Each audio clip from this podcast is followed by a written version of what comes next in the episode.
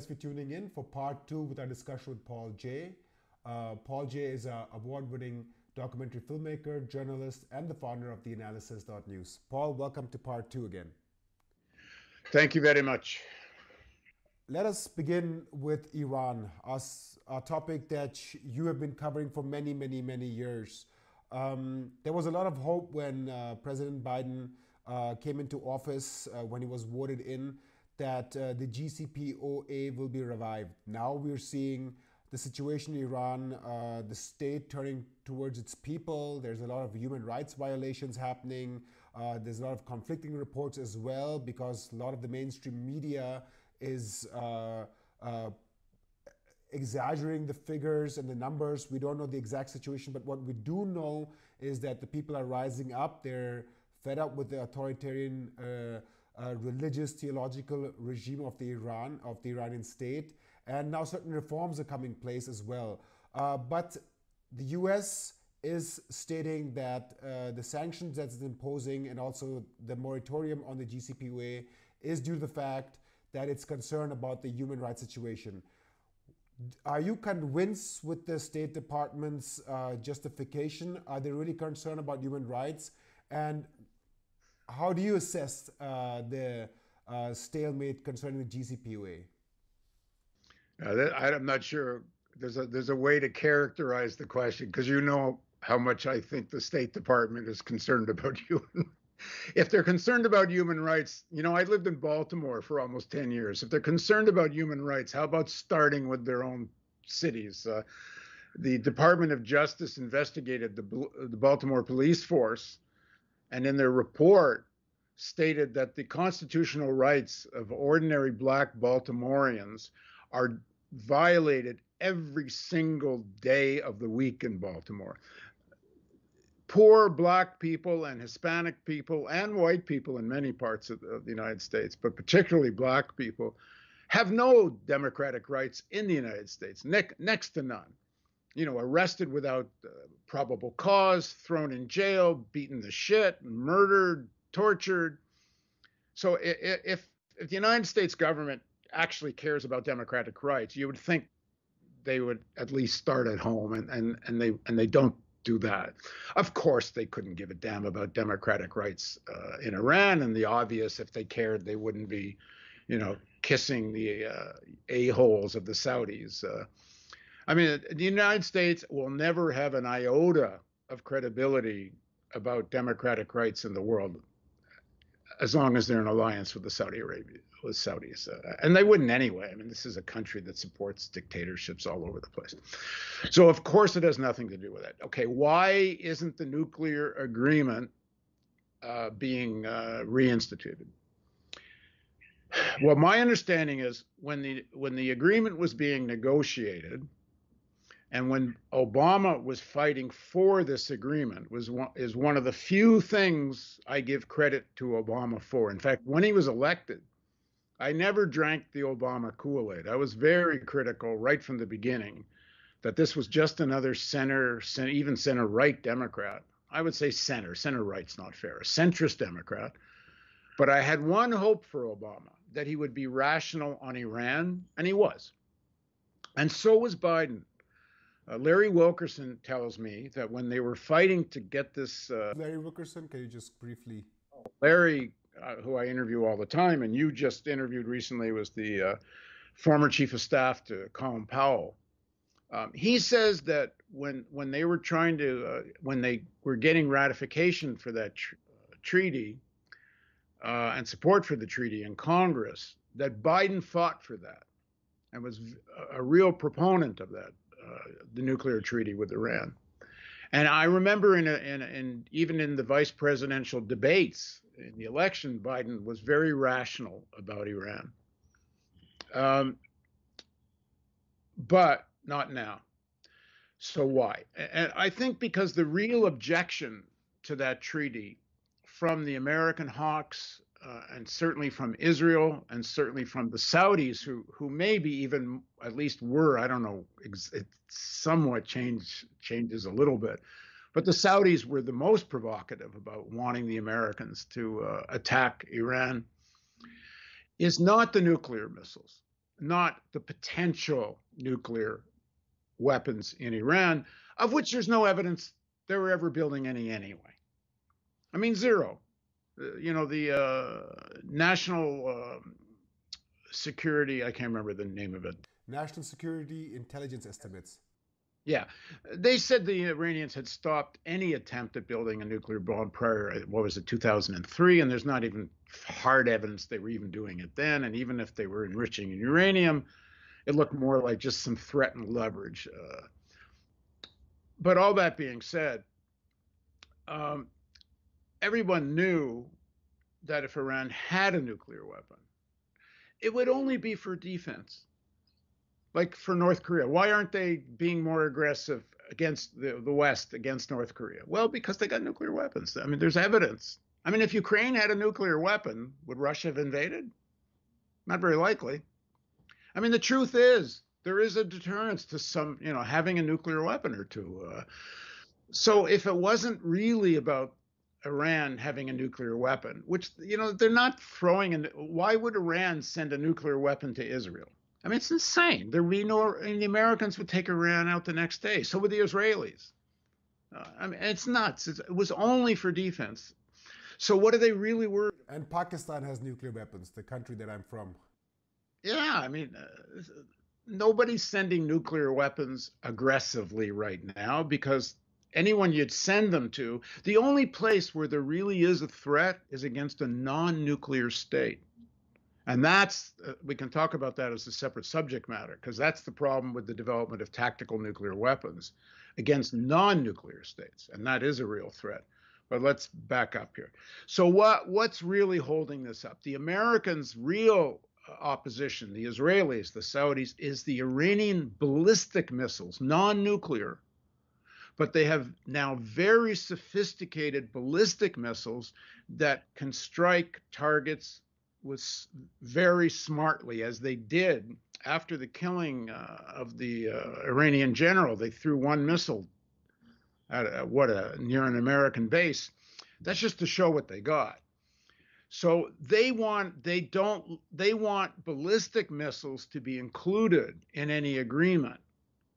But why should Iran include their ballistic missiles? They're not nuclear. I mean, Iran, according to the IAEA, almost entirely, if not entirely, has lived up to the uh, non-proliferation agreements.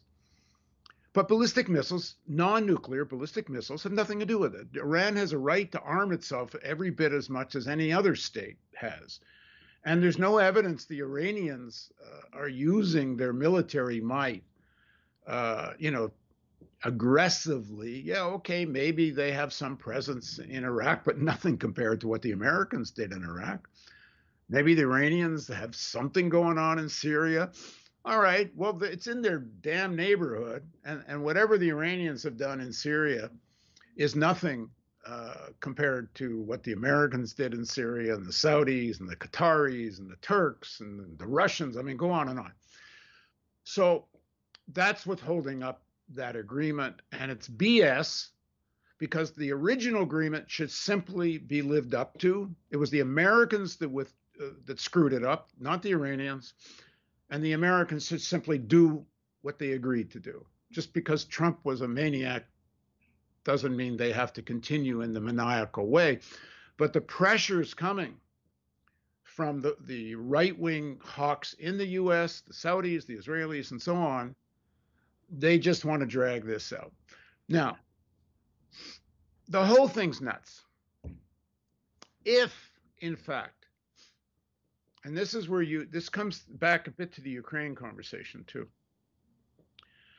If your primary geopolitical adversary, I love the term, is China, then why the hell are you pushing Russia into China's arms? Why are you pushing Iran into the Russia Chinese orbit? It's insane from an American geopolitical perspective. If you really believe China is your adversary, and I think that's a stupid equation anyway, but that's how they they're pivoting and positioning. Why are you strengthening all the, these uh, allies with China? And it's clear because, and this is the most important thing to get about all of these questions monopoly capitalism is not a rational thing. It's rife with internal contradictions and competing interests. Like, I'll give you an example Boeing makes it, Taiwan is not one of Boeing's top 10 customers, but it might be in the top 20 military for military sales. An important customer. But guess who's the number one, at least in 2020? And now I don't know. Guess who's the biggest purchaser of Boeing domestic aircraft? China. One company is completely schizophrenic on whether to boost tensions with Taiwan or uh, you know be friendly and sell to the Chinese uh, domestic aircraft market. One company. Now extend that out. You know the tech biz- tech industry. They want to squash Chinese competition. They want access to the Chinese market. It goes on and on. You know, even between Germany and the United States.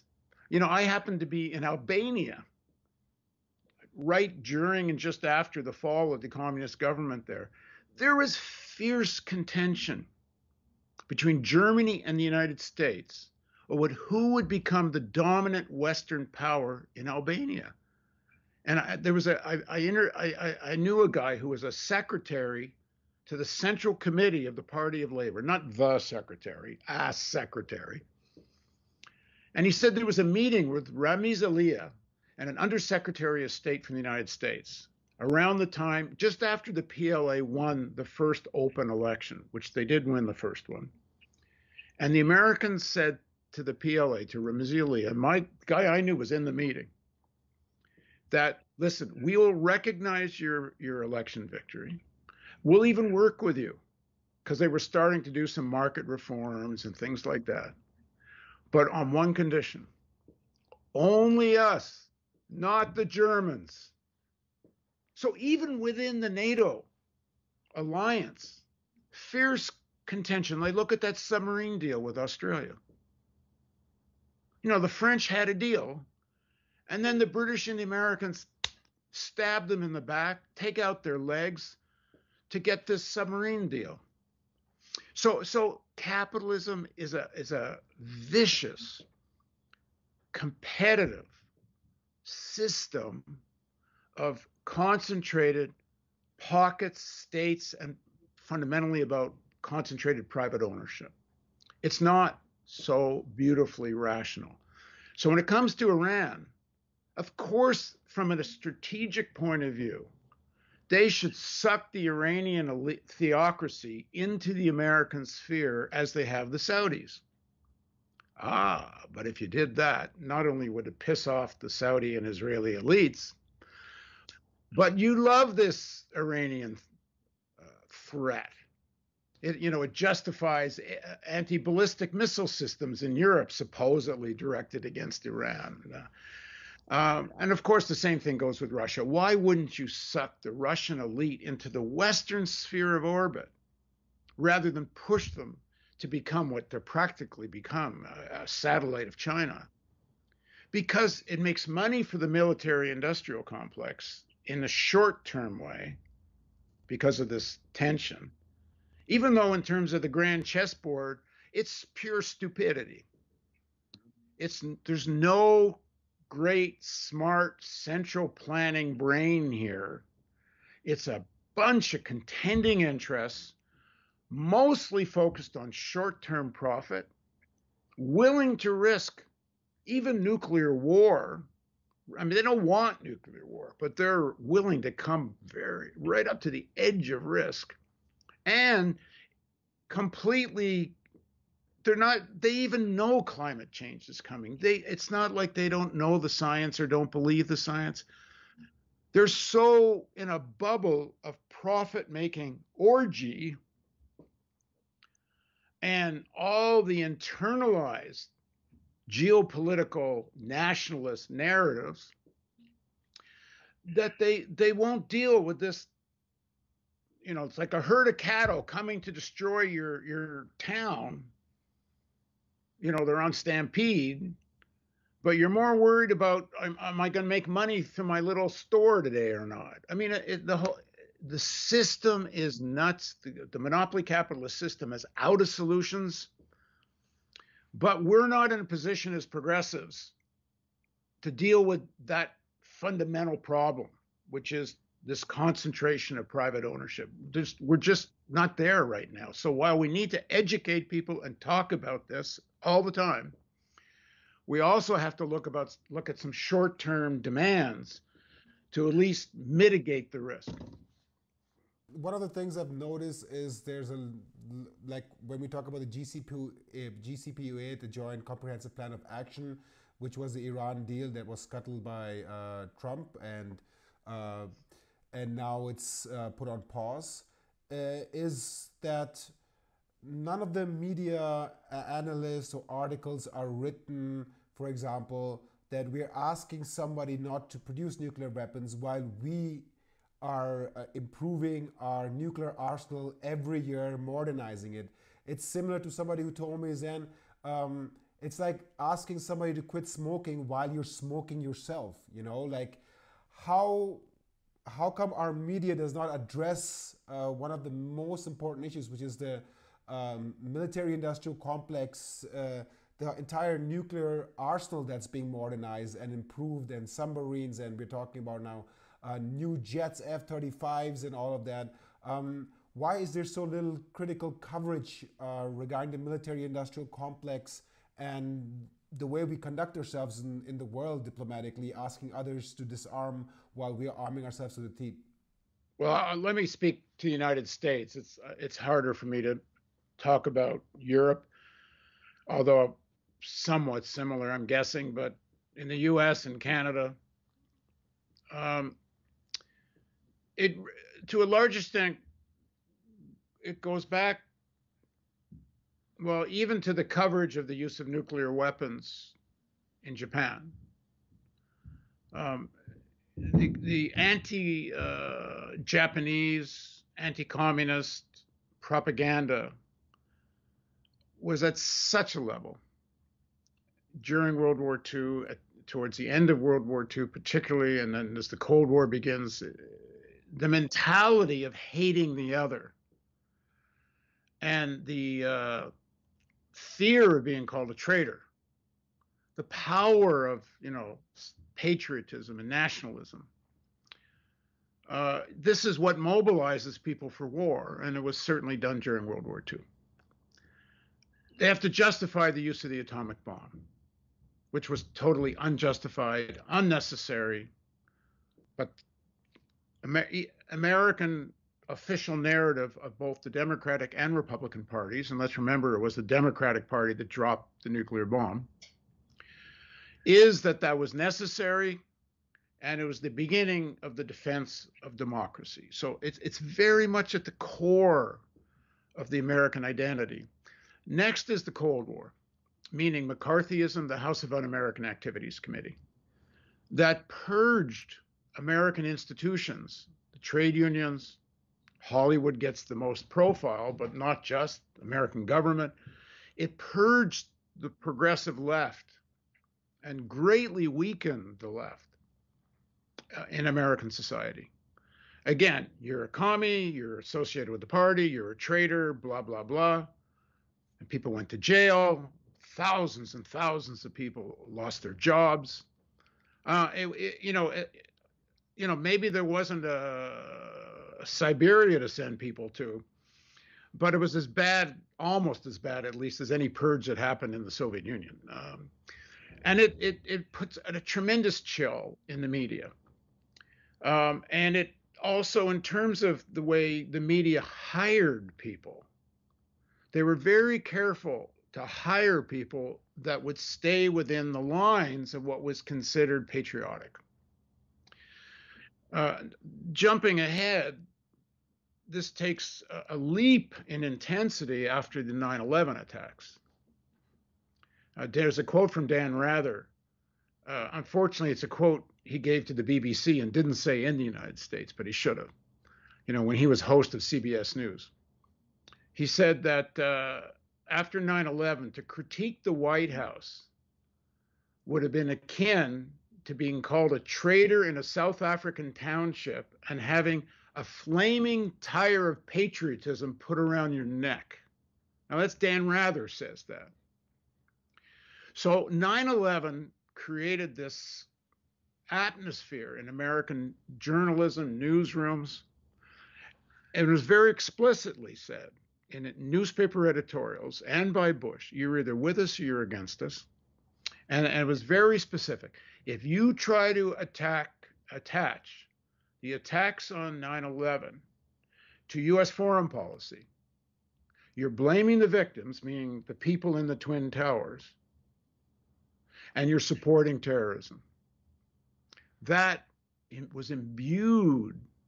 The newspaper editorials in the whole Western world said that. I remember it explicitly because I was running the main political debate show on CBC in Canada. And we went on air the day those editorials hit.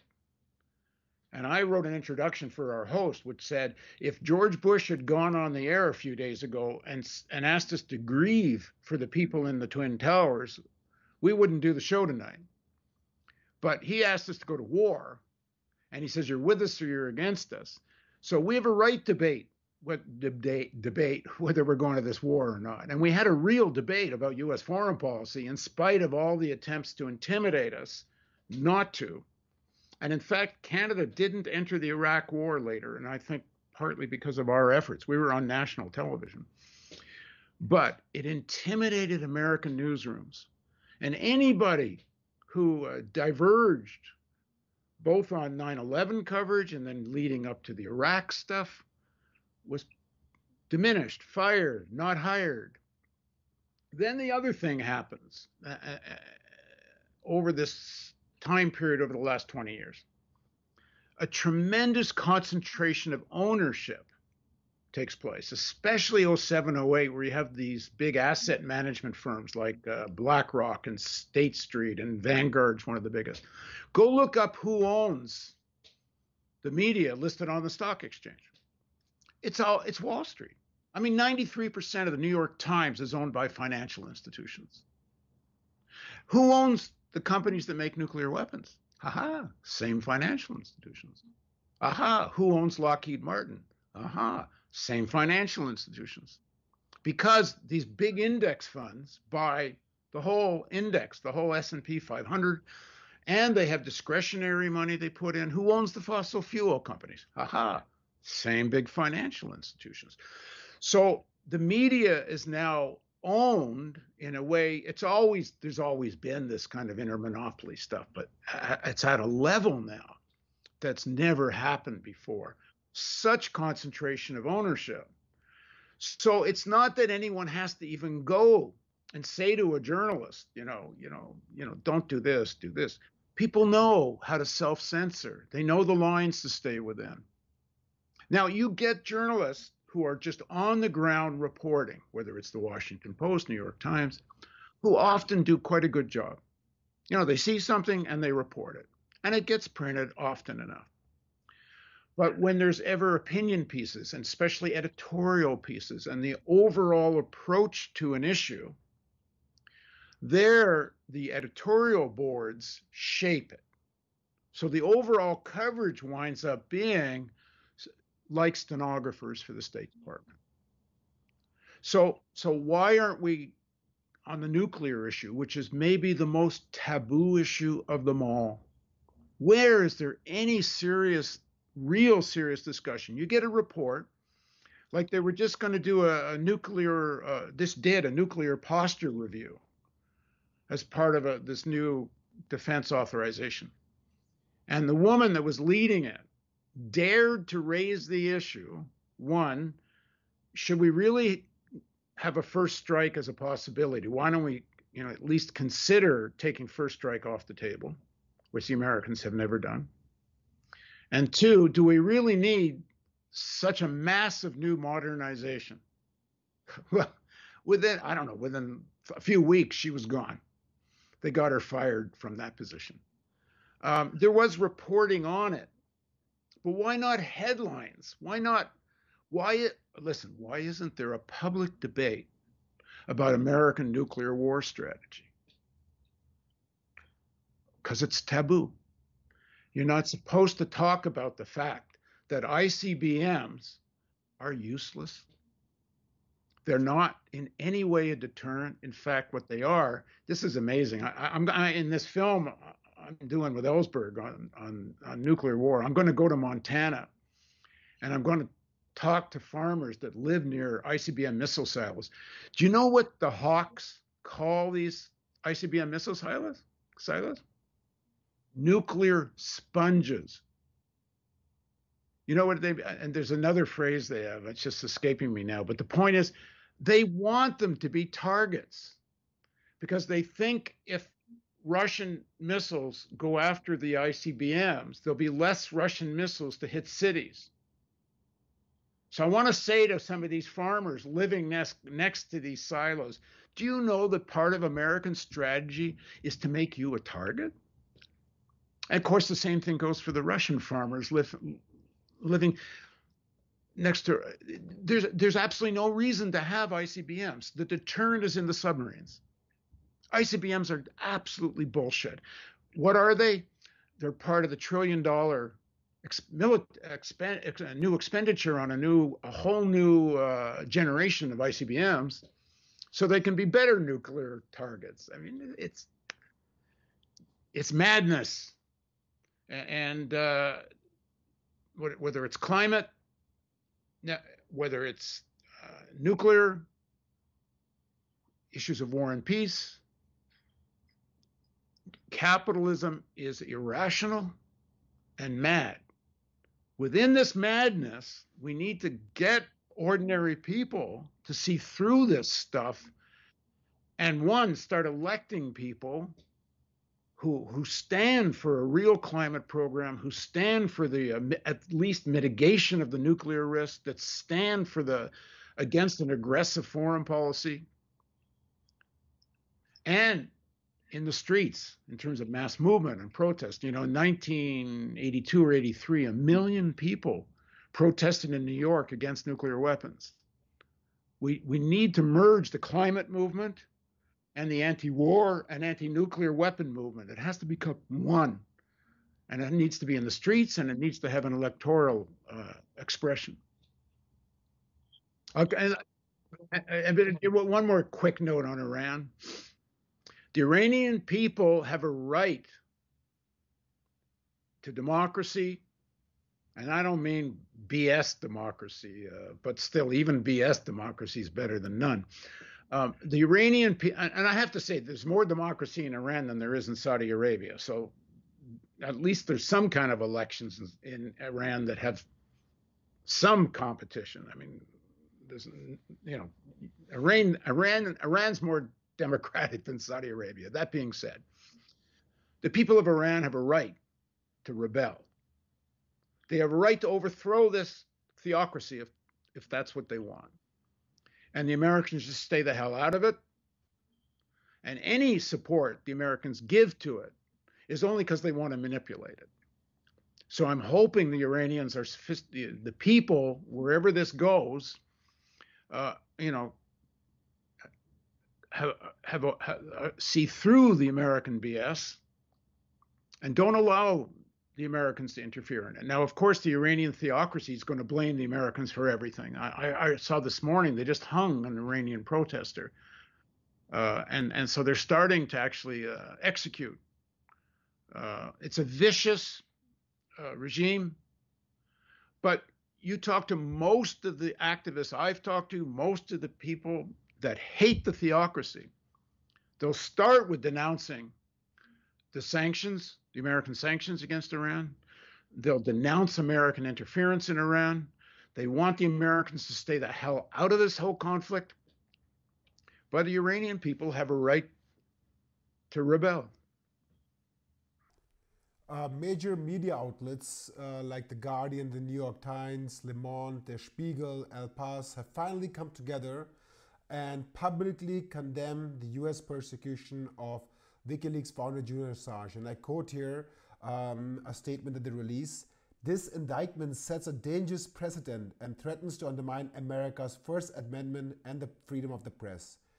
Um, although the major media outlets have finally come after 12 years to release a statement like this, yet uh, when we go online every day on their media outlets, they don't, for example, um, provide the same frequency of coverage, for example, when it comes to Alex Navalny or other uh, activists, uh, for example, in Iran. And I think it's good to provide uh, uh, people who stand up against the government um, uh, some coverage. But when it comes to our own dissidents, our media does not provide the same frequency and quality of coverage.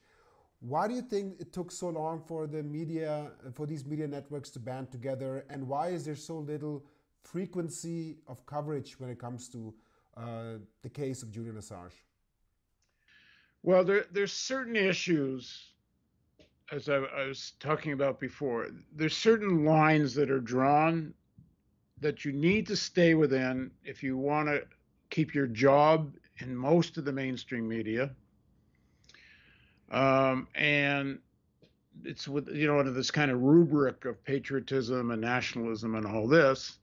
Uh, but like for the even now, but for the longest time, you couldn't even talk about the Saudi role in 9/11. Never mind the Bush Cheney role. Like I mean, you know, you know this story. I've told you before. You know, I interviewed uh, Senator Bob Graham, who out and out directly accused Bush and Cheney of facilitating the 9/11 attacks. Now, whether he's right or wrong, you know, Bob Graham is the former head of the Senate Intelligence Committee. I mean, this is a serious guy. I've got him on camera saying this. I offered it to every news organization in the US. Nobody would take it. Well, there's certain lines you don't go beyond, or you're looked at having uh, your quote unquote own agenda. You know, you're outside the official agenda and you'll lose your job. Um, Julian Assange is now that. In the beginning, when he first released stuff, WikiLeaks released stuff to these major papers, and the major papers printed all that. Um, he was he was within the realm. You know, the big major publications wouldn't have worked with WikiLeaks if they didn't consider it credible at the time. Whatever what happened afterwards, right or wrongly, there was certainly a campaign to discredit Assange because he kept releasing stuff, you know, the Clinton stuff and other materials. You know, he keeps poking, you know, the American eagle in the eye, and it's not like they're not going to fight back. I don't know the truth or not truth of his relationship with um, what's his name, Stone, the Trump guy. There's some emails between the Trump camp, supposed emails. Um, there's supposedly something to do with the Russians. I don't know if any of that's real or it's all bullshit. Honestly, it doesn't really matter because that isn't why they're trying to keep Assange in jail, hoping he dies there. Now, I think the last time you and I talked, I think I said this, but I'll, I'll say it again. Obama had decided not to prosecute Assange. Uh, because if you prosecute Assange, how can you possibly not prosecute the New York Times, McClatchy, and all the other publications that cooperated with WikiLeaks? It's the same principle. I know they're trying to say that Assange was more implicated because he ex- told uh, Chelsea Manning how to make copies of it, but I don't think they even have it, they have any evidence of that. Um, and and so Obama looked at administration looked at it and said, look, we can't go after Assange without going after the New York Times and so on, and and dropped it. So when Trump starts the prosecution again, and Biden continues, if you take the Obama logic, then it actually is a threat against these mainstream publications. It is a th- saying to them, you be careful because yeah, we're going after Assange today, but if you work with someone like a Chelsea Manning again, and you start digging in around the you know the files of the you know the real classified files of the state, nothing's going to stop us coming after you too. And so, uh, you know, years, you know, it took years, but finally, some of these big publications finally realized that it's getting closer to maybe actually the deportation of Assange and this trial actually happening. Um, that they released a statement because, you know, the Obama logic holds. You know, if you can convict Assange, then, you know, you know, what if it's DeSantis, you know, some Republican? I don't know if the Democrats would, would go after the New York Times, but a Republican might. So if they finally they issue such a statement, you know, saying, okay, enough is enough. And I believe the Australian prime minister just said enough is enough. Um, and I also think, do the Americans, I, I think I said this last time, do they really want Assange on a public trial in the United States? because Assange's defense is going to be to condemn U.S. foreign policy. My defense is your crimes and the people's right to know. Even if a judge tries to limit that and say that's not a legitimate defense, because that's what they did against the Chicago Seven, you know, Seven or whatever it was in 1968 was the trial you know, you know, again, when they had these protests against the Dem- Democratic Party convention, they tried to make U.S. foreign policy the issue. The judge wouldn't let them. It didn't matter. That's all anyone talked about was U.S. foreign policy. The same thing would happen with the, with an Assange trial. But everyone's going to go back and revisit the war crimes that WikiLeaks, Chelsea Manning exposed. Do they really want that? I, I don't know. Uh, maybe the maybe even the Biden administration may want some of this pressure to build and not deport Assange. What the Biden administration, I should shouldn't say Biden administration, it's the whole American state. Because certainly the Republicans are even more gung ho. I mean, there's the story of Pompeo and, and Trump talking about finding a way to kill Assange. Um, they want Assange to die in jail. That's what they want But it may be the legal processes are getting to a point that they're going to have to put up or shut up and either bring him and put him on trial because he, he he's not dying yet. So maybe things are converging that maybe they will at this point drop it. Maybe I don't know, but you're asking why it took so long. It took so long because the Americans uh, were hoping he'd be dead by now. Yeah, and uh, the other point is that they've already punished him. I mean, it's not like uh, the process has not punished him 12 years. Plus, we're talking about with no sunlight, with no interaction with his family outside of the embassy, and then later in the uh, in Belmarsh prison. And to the other point that you made, uh, as far as I know, he will be tried in a district court in Virginia, and you're not allowed to make a public uh, defense. So you're not allowed to uh, raise, uh, for example, the, dam- the the importance his work had for the public interest. Yeah, and that it, that might be a problem. And I've heard also that that specific court, I don't, I can't recall it, has like a 99% rate. Uh, against whistleblowers, against investigative journalists, and always in favor of the military and stuff. So um, let's see what's going to happen with that trial. Um, um, there is some movement happening right now in Latin America. Uh, the Brazilian parliament, uh, I think, has uh, just uh, come out in favor. The Australian prime minister, as you just uh, mentioned, and there's the, the major media outlets have just released a statement. So there is some public opinion changing in this matter. Uh, to close this interview, I would like to just ask you about what we talked about off camera uh, your documentary that you're just recently producing with Daniel Ellsberg. Can you tell our viewers a little bit more about that? Yeah, a little bit. Uh, it's it's called How to Stop a Nuclear War, and uh, it, it, it starts with Daniel's uh, history of the madness, the complete irrationality driven by profit making uh, of nuclear American war strategy and plans uh, right from uh, the end of World War II on. The the, um, the big lies, the, the, missile gap was a complete lie. You know, in 1960, 61, Kennedy was talking about how the Soviets were surpassing the U.S. in ICBMs and claimed they had a thousand. ICBMs when it turned out they had four, count them, four. This is part of what led to the Cuban Missile Crisis, which is going to be part of the film. Uh, but but the structure of the film is about what needs to be done now. For example, eliminating ICBMs, which are just extremely dangerous. I just remembered the name. Uh, the, they call them uh, nuclear sinkholes. In other words, they're meant to attract, if there's a nuclear war, Russian missiles, meaning wiping out whole sections of Montana, uh, nor, I think uh, North Dakota, Nevada, but Montana is one of the biggest, right near the Canadian border. So any Canadians listening to this, like Winnipeg's gone. You know, one of these nuclear sinkholes. Maybe it will uh, take missiles away from cities, but some major Canadian cities are toast, they're literally toast, and so are the rest of us. Because I mean, it's all going to wind up in nuclear winter anyway. There's there's no win. There is no winner with a nuclear war. But ICBMs are a total boondoggle for Lockheed Martin, which just got another multi-billion dollar contract to build this these new ones. So one, get rid of ICBMs completely. And Americans don't even have to negotiate it. They have enough capacity in the submarines to have deterrent.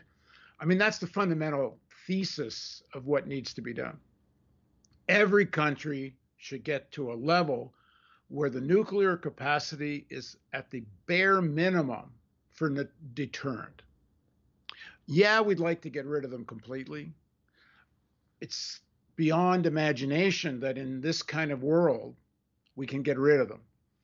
But let's focus on the issue of actual deterrence, not first strike capability.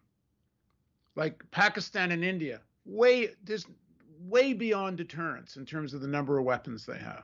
What's the point? Same thing goes for the Russia, for US.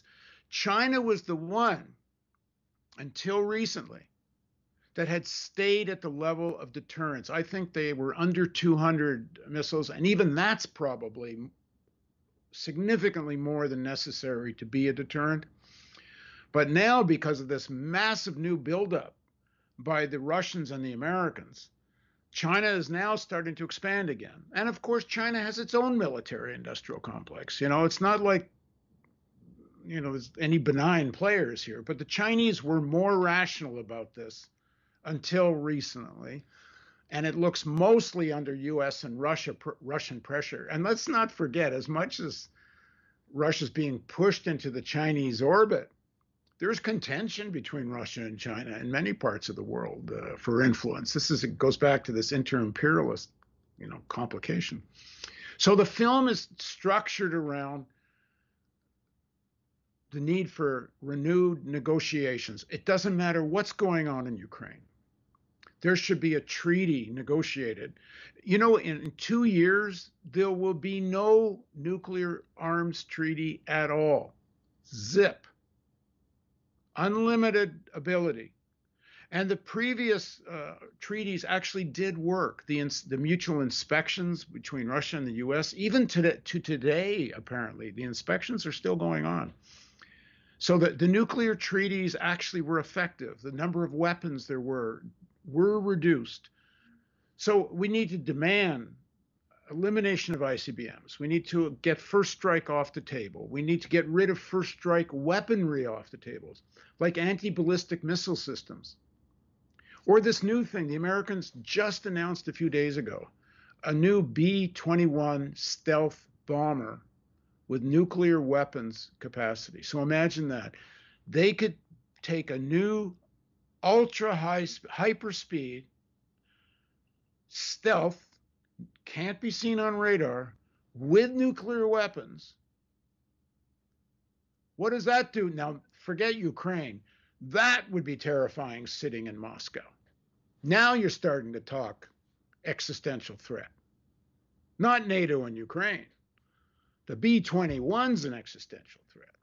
Now of course what what Putin when, Putin was asked if there was a nuclear strike on Russia, and you were deciding whether to have a second strike, knowing it would be the end of the world. Mind you, so would the first strike, but anyway, he was asked, Would you launch the second strike knowing the world would come to an end? And his answer was, What's the point of a world without a Russia? Well, the Americans think the same way. Um, it's insanity, man. So the film is about demands the people should make that are even within the realm of what could be accomplished in today's world. Because the truth is, as much as there's a lot of money making driving nuclear war plans, it's actually not that much money. Like when you look at BlackRock and the big financial companies that, as I said, were the big owners, the amount of money that goes to their bottom line from the manufacturers of nuclear weapons is actually very small. So, you know, if there's any rationality left in capitalism, and, and in some areas there's some because their own asses are on the line, even for pure self preservation, there are steps that could be taken. But it goes back to another point you made. There is so little public debate about nuclear war planning. It's like, you know, it's it's like I don't know in the Catholic Church you can't question the Pope. I don't know, you can't talk about it. So this film is meant to be, and and we have a. Actually, I'll tell you because it hasn't gone public yet, but I'll tell you. Uh, we have our narrator now. It's going to be Emma Thompson. So it's a big name. So the film's going to have a lot of profile. And if people want to support the film, they can donate to the analysis.news because the analysis.news is, is driving this film. We'll put a link uh, in the description of this video. Paul. Uh, uh, uh, uh I got to say one more thing. You got to donate to act to you guys, acTVism. You got to donate to these guys because they do great work and uh, they're doing interviews a lot of people aren't doing. And so, as much as I want you to support the film and whatever, first give Zain support. Paul Jay, uh, award-winning documentary filmmaker and uh, founder of the Analysis.news. Thank you so much for your time today. Thank you, Zain. And thank you guys for joining us in our discussion with Paul Jay. Don't forget to subscribe to our YouTube channel and our alternative channels on Rumble and Telegram, and to donate to our current crowdfunding campaign. Without your support, we cannot continue our journalism going forward in 2023. I'm your host, Zain Raza. See you guys next time. These are the building blocks that make up our organization and the goals we would like to achieve. In order to continue our journalism and realize these values fundamental to our democracy, we need 1,000 supporters in our crowdfunding campaign, donating only 5 euros or dollars per month via Patreon or bank account. Right now, we have only 200 supporters and are not able to take the next step. Our future is in your hands. Strengthen independent journalism and be part of meaningful change.